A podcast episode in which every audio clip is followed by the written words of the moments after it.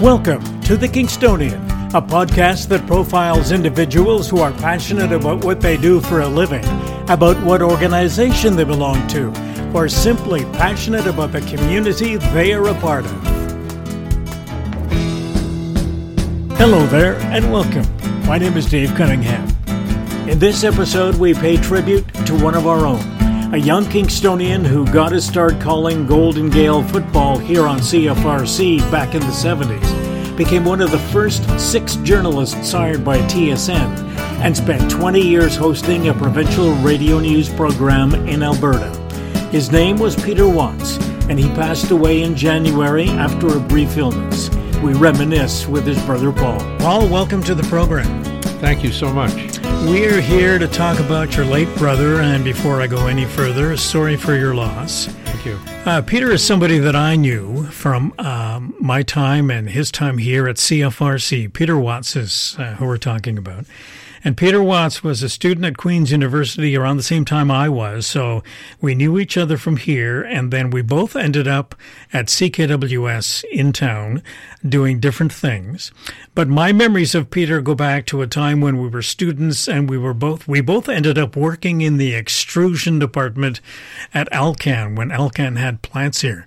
So do you remember those days? Yeah, very much so. Um, matter of fact, one of the years that he was there, I was there as well. Really? Okay. My uh, my recollection of the um, of the old paint line uh, was uh, great paycheck. Not not fussy on the hours, but uh, and not too much to do most yeah, of the time. Not much to do most of the time. But Peter, uh, he spent at least three summers that I know of. Um, one in, in in extrusion, and um, I think there was one on the one on the paint line, I think, and then one in the office. Now, Peter, you and Peter and your sister Linda all grew up here. Yep. Downtown Reddendale. Yep. So take us through his education. Well, he, he spent his first eight years at uh, Robert Gordon Sinclair School out in Reddendale. And uh, uh, there he really got the gift of the gab. So that was to pay div- dividends down the road. Mm-hmm. From there, he went to Frontenac High School. Now, uh, when we were talking about this the other day, I'm I'm not sure if it was called Collins Bay High School when he was there the first oh, really? year. Okay. Because it, it used to be called Collins Bay and was changed to Frontenac shortly after. Okay. Um, and I I would have to uh, when we get out to Calgary um, next month, I'm going to go and look at his yearbooks to find out uh, if one of those years was Cal- uh, Collins Bay Secondary. But anyway, he put in five years there. Uh, back then, uh, grade 13 was a. You had to go to grade 13. It Yep. was uh, it was one of the years, uh, and uh, he managed football and basketball, worked the student council. Um, so uh, with that, he was he was mostly an off the court, off the field type of person. You know, he wasn't he wasn't a strong athlete, but liked athletics enough to get involved. And uh, so he managed the football team, both the senior and the junior, managed the uh, the guys' uh, basketball teams, and uh, had his hand in the student council. And of course, they set up. Uh, you know the the um, um, all of the rallies for football and basketball, and uh, any banquets that were going on, any dances that were happening. You know anything that had to do with uh, uh, the school as a whole. He was a piece of that. So Peter finishes school at Frontenac Secondary, and then does he jump right to Queens, or there's a step between? From from there, he goes to Queens and rolls in commerce. Um, that didn't agree with him. Uh, so he must that would have been 68 something like that. Yeah, because I Yeah. enrolled in commerce in 68 and Okay. didn't agree with me either. It's funny. Yeah. So then uh, that following year, he decided, well, I've always wanted to get involved in, in radio or TV or both. And he went to a place in Toronto called Career Academy that was run by, as, as memory serves me right, it was run by CBC um, professionals who had people in there teaching them the role of how to be a broadcaster, how to be a journalist, all that sort of thing, and uh, uh, for both radio and for TV. And of course, back then, it's all you know, it's all pretty new. um, Peter had a picture, um, which is in his condo in Calgary, of his graduation. And um, I looked at all of the names. I, st- I don't recognize any name that I have heard or seen uh, in the uh, in the journalist or broadcasting uh, industry. But um, I would, you know, you'd have to do a little bit more homework. But I didn't recognize any names. But Peter um, obviously utilized that six months and uh, decided that uh, when he came back to Queens and enroll in a history politics course, that uh, this is something he wanted to do on a regular basis. Now, not only did he get involved in calling the Golden Gaels football games from CFRC back then, but he also got involved in managing the teams here too, didn't he not? Yeah, yeah, he was involved with uh, with the hockey, with the football, and I believe the uh, the basketball as well for a season or two. So that's something he enjoyed doing was not only the, the on air side, but but helping the team move forward. Yeah, and I mean it's it's it's it's quite uh, it's kind of ironic the way we fall down the line together because uh, Peter uh, at the end of his career was working for Corus Entertainment. Well, I'm working for Corus Entertainment doing color for the Frontenacs. And people that didn't know that, I, I you know, I was talking to Jim Van Horne uh, here in Kingston on the last Saturday at the at the service, and he he wasn't aware of that and thought, my gosh, how how diff how different is that? How funny is that? That Oh yeah, you two would walk that kind of a path together. because usually brothers don't do that. No, and I, you know, and neither one of us were were uh, you know the true athletes. So I think we both recognized early on that uh, if we wanted to be involved in sports, it would have to be uh, behind the scenes, and that that was quite agreeable to both of us.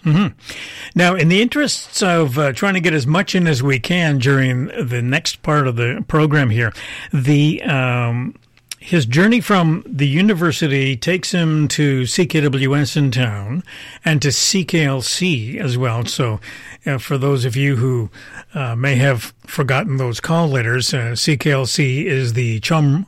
Actually, it's Bell Media stationed in, in town. Uh, so he was doing uh, working at both, or he did work at both Yeah, different times, obviously. yeah. So at some particular point, he gets the call or applied. How did he get out to Edmonton, which was his next stop? Yeah, well, he um, he did he did the news, weather, and sports at CKWS. That's where where he started after he left Queens, and then about a year and a half after he was doing that, he got an opportunity to move over to CKLC Radio and do what they called Kingston Today, which was a show that he wrote and produced, and um, seemed to be pretty successful.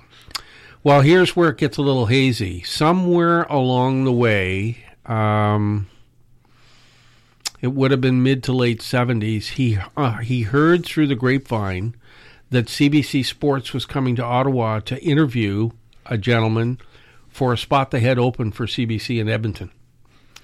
And when Peter heard about it, thought, this sounds pretty interesting. How do I get involved? So he made a few inquiries and got to the person that was going to be coming east.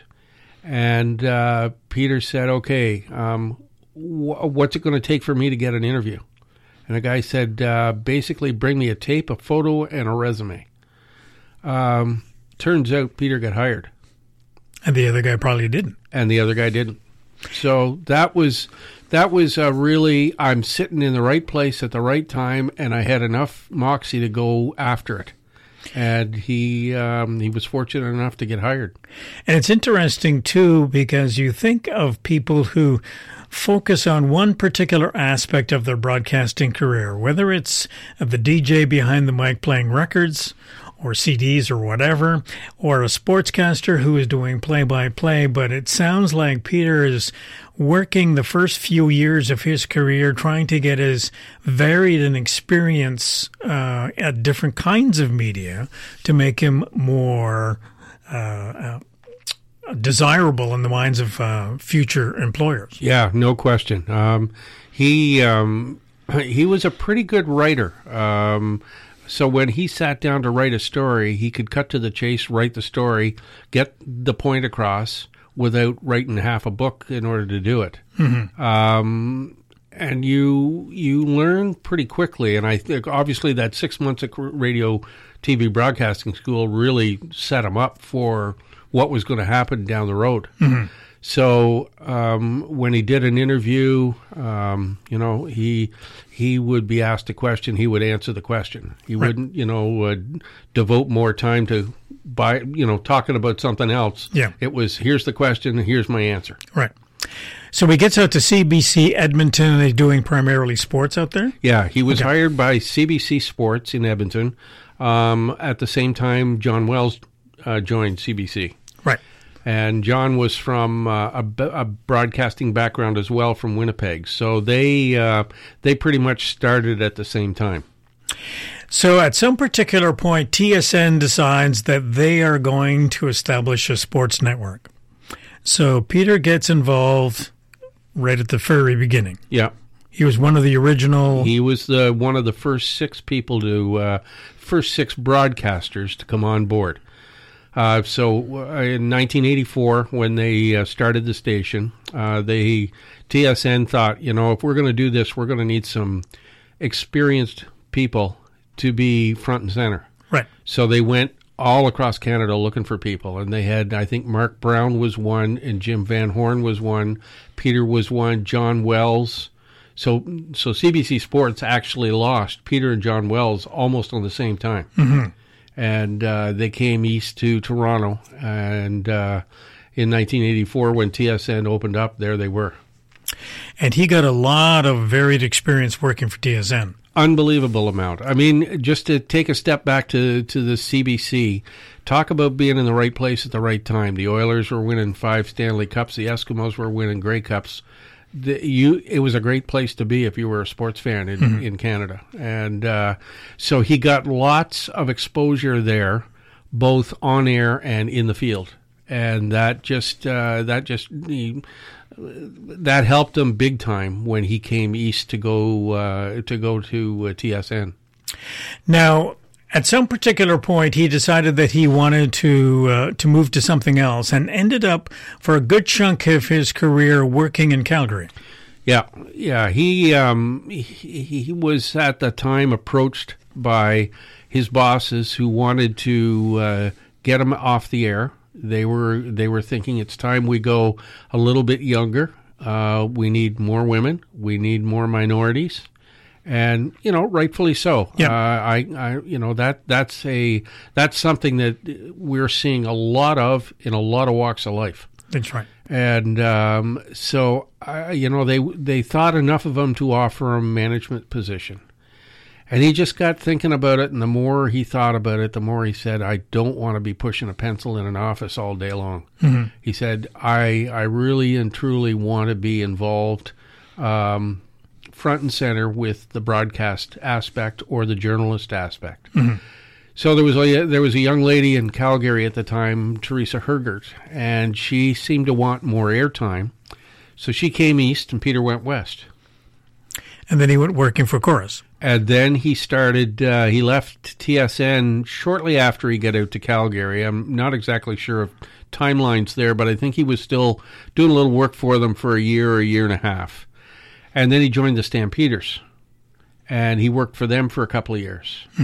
Um, while he's doing that, he's emceeing the odd banquet at the University of Calgary. So, you know, when you when you look back at all the things he's done, um, he was good at a lot of things, and uh, he was the type of person that could stand up in front of a 200 strangers and let's talk. Right. And um, he was very informed. He read all the time. Um, a lot of a lot of people today don't understand the concept about if you listen and don't speak, it's amazing at what you can learn. Mm-hmm. And uh, I think um I think Peter took that to heart because uh, if there was a if there was a time for him to to have an opinion and give his opinion, then so be it. But he learned an awful lot from others who uh, you know he used some of it and didn't use all of it. Mm-hmm.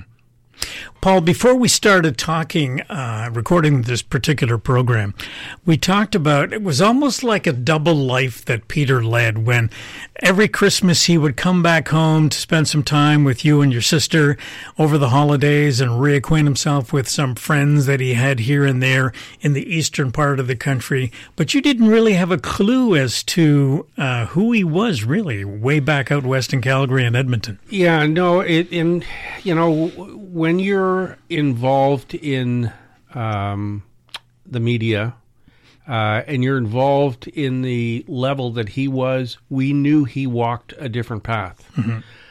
Where we didn't uh, have any clue as to what was going on until we got out there when he was sick, and we found such an outpouring of of condolences and get wells and pe- just people who who knew him, respected him, and thought an awful lot of him. And I think it was the numbers that really blew us away. Mm-hmm. Um, you know, when you get a phone call from the mayor, when you get a phone call from Rachel Notley, when there's somebody that's you know in the in the background that uh, that is very influential. Um, the service in Kingston, prime prime example. At the end of John Wells' speech, he pulled out a message, an email, and uh, read the email and signed Wayne Gretzky. Mm-hmm. So you you you look at stuff like that and you think, well, you know, he would meet all these people.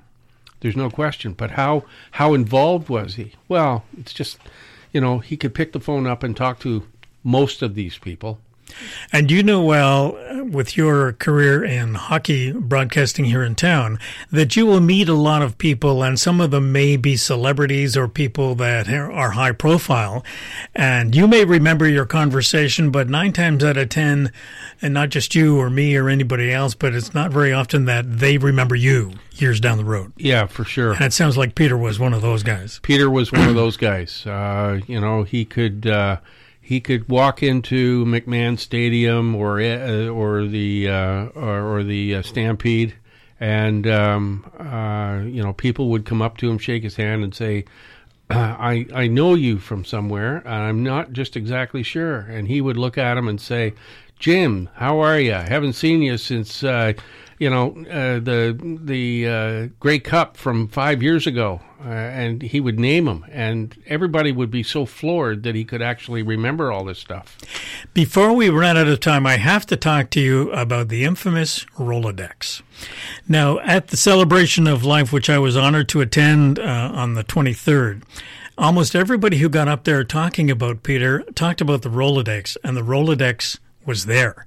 And the names that uh, were being thrown around as to whose name and phone number were in the Rolodex. Oh yeah, and I mean it, it's it got to be really comical, and uh, uh, we, we, knew about the Rolodexes, but it was kind of it was in the back of our minds. It wasn't something that we were thinking about until we got out there, and uh, um, uh, the gentleman who um, who put the um, video tribute together who was his cameraman for 35 plus years, mm-hmm. uh, Don Metz, and uh, one of the young ladies that uh, came to TSN in 1987, Lisa Bose, who was a lifesaver uh, when we arrived in Calgary, set us up with the funeral people and and uh, drove us all over creation to get things done, and was the social media butterfly. Uh, letting people know how things were going and when things were going weren't going so well, and uh, so those those people, and it, it was funny because I, I, looked one day at the uh, Rolodex, and I, I looked at Lisa, and I said, "Lisa, you're in Peter's Rolodex. You are a somebody." Who else was in that Rolodex? Throw oh, out a couple of names. Oh, there was, um, well, Scott Moore from TSN, mm-hmm. um, uh, Ernie Afaganis from CB is uh, from CBC, who Peter did uh, Blue Jays games with. Muhammad Ali's name was in there. Uh, That's what somebody I, said. Possibly, but I didn't see it. John Madden. Uh, John Madden was there. Football coach from yeah. the States. Yeah. yeah. Um, there was uh, Brian Burke. Oh, there was just there was there's a list of them a mile long. I mean, he probably has he had two Rolodexes, and there's probably 500 names and and numbers in there. But the other thing was he kept a handwritten notebook, uh, which he used as his telephone directory. It's probably half an inch thick. it goes back to Frontenac Secondary School days. um, it's sitting in his condo, which we're going to bring home. Oh, yeah. And uh, I, I mean, the, I looked at some of the names there, and uh, uh, unbelievable, just unbelievable. We are going to uh, wrap up the show. Um, there's a, a GoFundMe page that's been set up. Yep. Can you give us the details on how to contact that page? What's it under? Yeah, uh, the best way to do it would be to go to McInnis and Holloway Funeral Home, um, and then go over to the search bar and type in Peter Watts. Uh, his picture will come up at the bottom of that uh, obituary. There's a GoFundMe uh, Address. address. Click on that, and you can add to the total. It's already there. And I can't say enough about uh, Don Metz and Lisa Bose who have got this set up. So basically, um, What's one- the money for? once a year, uh, uh, we're going to look after the books and the money for, for one new journalist, Okay. broadcast journalist, to go to college. Okay. So that's what the money's going for. Yeah. To finance the uh, year's education Yeah. for journalists. Yeah. Excellent. Yeah. Excellent. We have run out of time on the program, and I appreciate you coming in and talking to us about your brother, who's one of those few people who have left CFRC and uh, done us proud in his career. All the best to you, and thanks again. Thank you very much. It was most rewarding.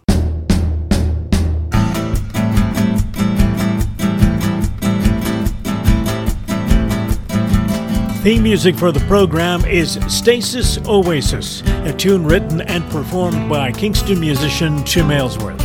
If you have any questions, comments, or suggestions about any of our episodes, please send a note to the Kingstonian Podcast Facebook page. This is Dave Cunningham from Kingston, Ontario. Thank you for listening. Until next time.